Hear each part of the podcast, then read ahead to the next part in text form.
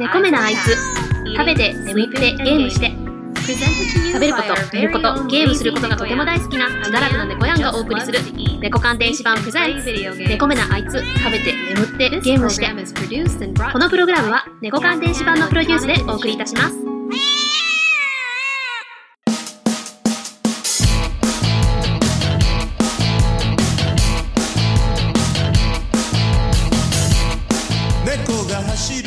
どうも、猫やんです。始まりました。猫目のあいつ31回ですね。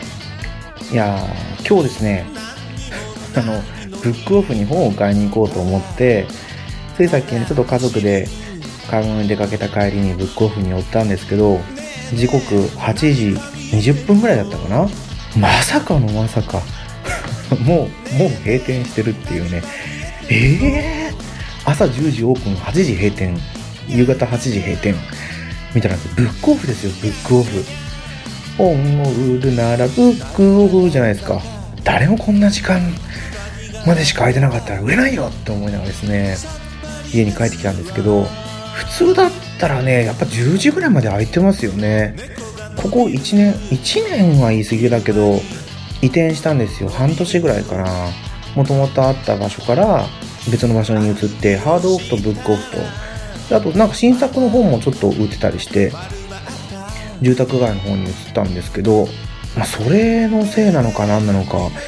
まさかの8時はね、ないなと思った今日のちょっと猫やんでしたというところでね、欲しい本が買えないっていうのはちょっとね、ショックですよね、ショック。何を買おうかって思ってたのはですね、ちはやふるっていう競技カルタの本だったんですけど、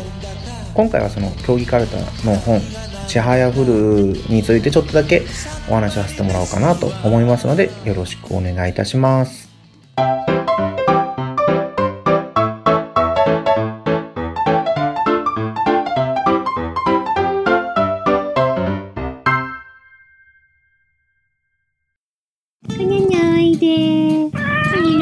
baby cutie Give me a kiss Hey everyone!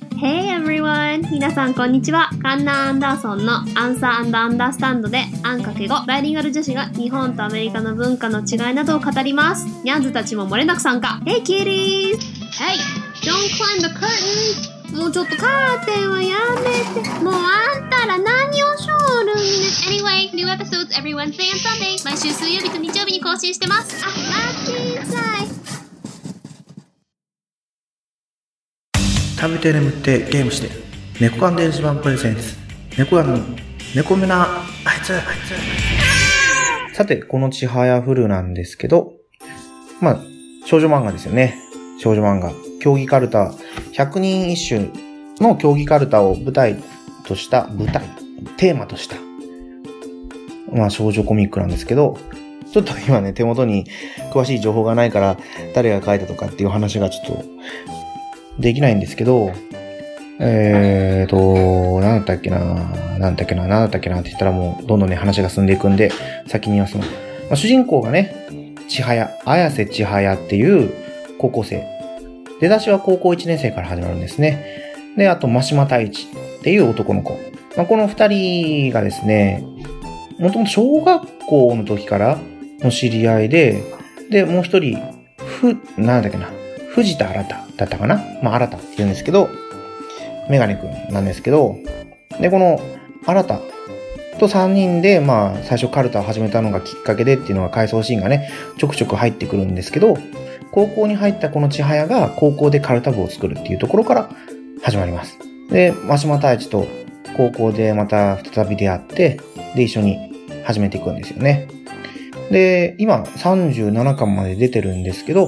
もう高校3年生は終わりを迎えようとしていて、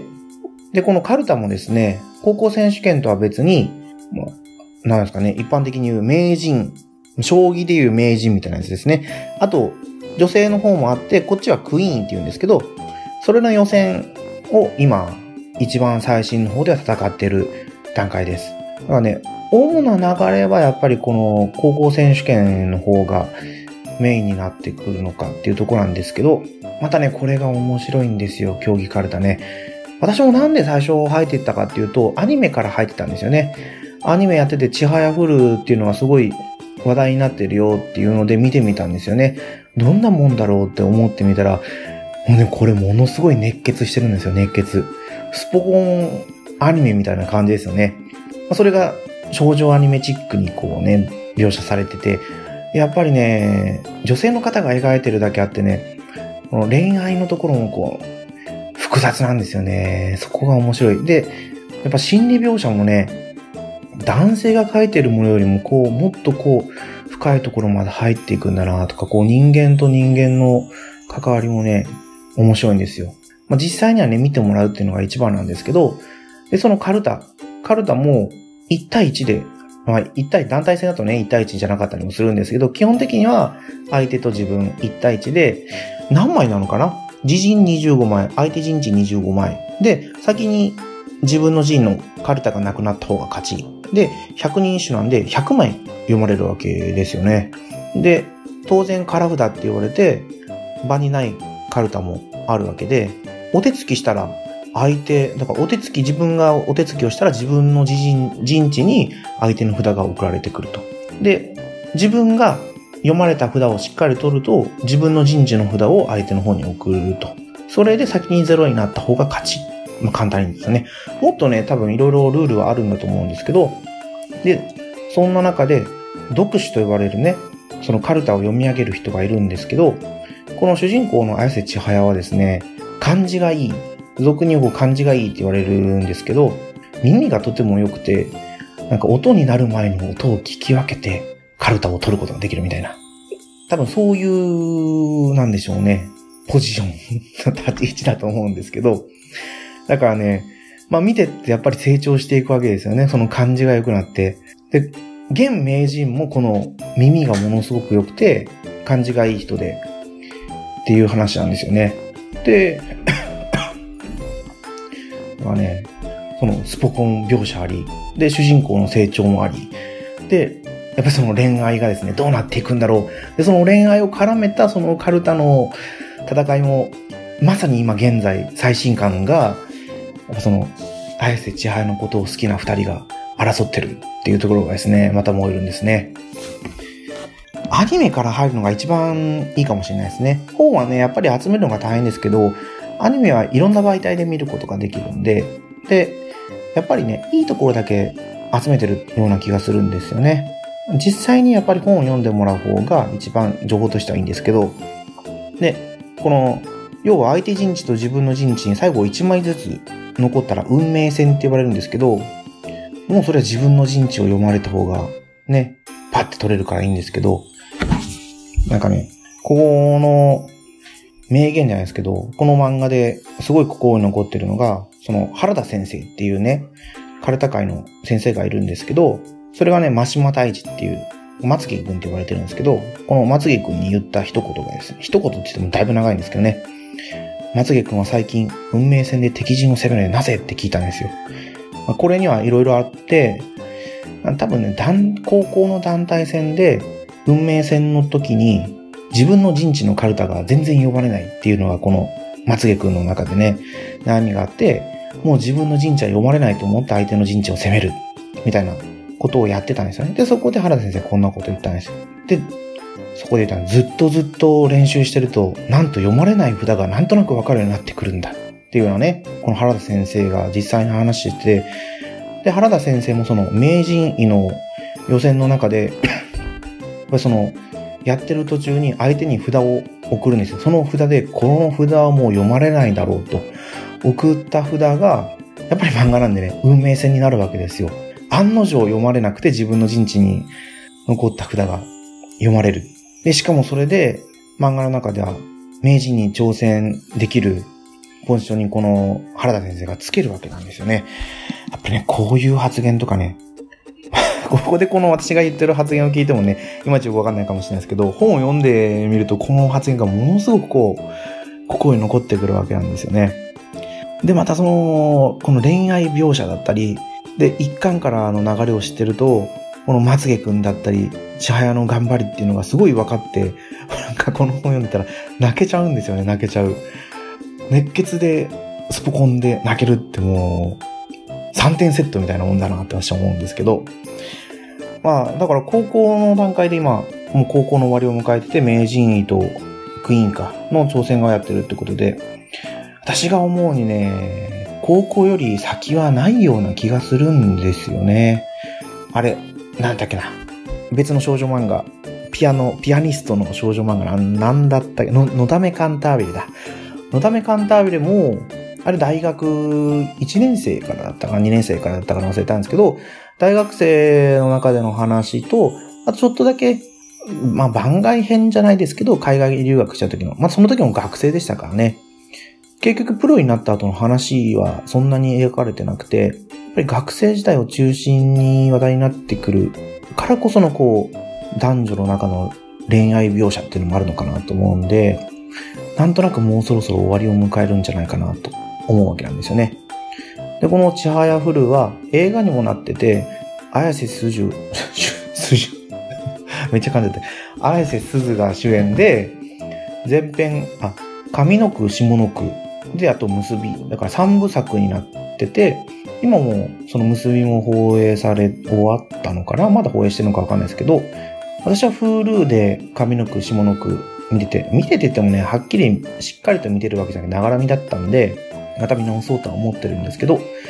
まあ、漫画アニメから入れなかったとしても、このね、ちょっと綾瀬すず好きだからとか、出てる俳優さん気になってるからと思って映画から入ってみるのもいいかなと思います。で、それを知った上でね、NHK でたま、たまにじゃないですよね。多分年に1回とかなんですけど、この競技カルタの大会放送されてるみたいなんですよね。やっぱりラグビーもしかりなんですけど、その業界に注目してくれる人が増えるっていうのは、とてもその業界人としては嬉しくて、で、また競技人口の増加にもつながるっていうことでね、何を言ったの？にわか、にわかファンの私ですけど、まあそんなこんなで、ちょっと皆さんにもお勧めしたい一作かなと思って、今回お話をさせてもらいました。前方12時方向、新製品プラも発見。指示を行う。今さら何をためらおうか。確保。右3時方向、噂の工具発見。これぞまさに転入。確保。左9時方向、ずっと探していた棟梁が。飛んで火にいる夏の虫とはこのことよ。確保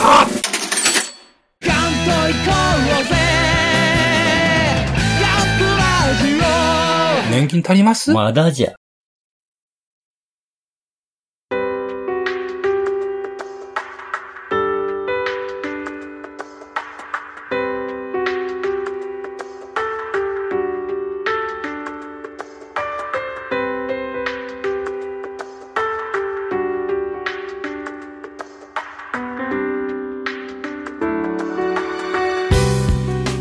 はい、エンディングです。猫目のあいつではお便りお待ちしております。ツイッターでハッシュタグ猫目のあいつでつぶやいてください。綴りはもう番組名と全く同じです。いやー、今ね、5月の3日か、ゴールデンウィーク後半始まりなんですけど、まあどうしてもね、仕事柄ゴールデンウィークっていうのもなくて、普通に仕事仕事仕事でですね、明日と明後日がやっと2連休になるかなっていうところなんですけど、やっぱり世間だとね、ここで有給取って9連休とか8連休とかって言ってね、海外に行く人もいたり、ちょっとね、小旅行したりする人もいて、羨ましいなぁとは思うんですけど、どうしてもこの仕事やってるからね、仕方ないなと思ってます。一度でいいから別の仕事をつきたいけど、どうしても給料下がっちゃうから無理だなぁって、ね、嬉しいような悩ましいような悩みばっかりね、抱えてて、まあ贅沢な悩みだなと思ってます。はい。そんなわけでですね、また次回放送32回ですかね。そちらの方も聞いてください。ではですね、エンディングです。B 型さんでラケットルックス U です。聞いてください。それではまた皆さん、次回放送でお会いしましょう。さよなら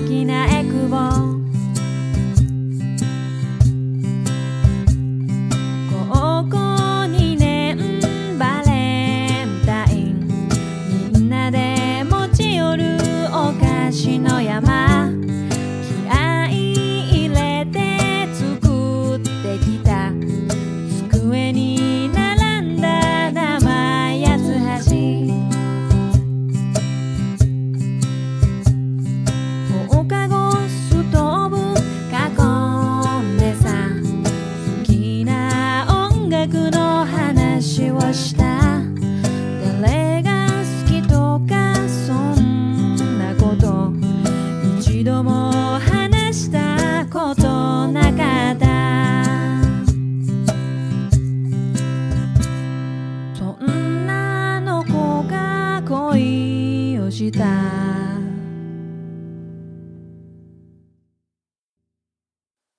楽しい日々の真ん中でコロコロ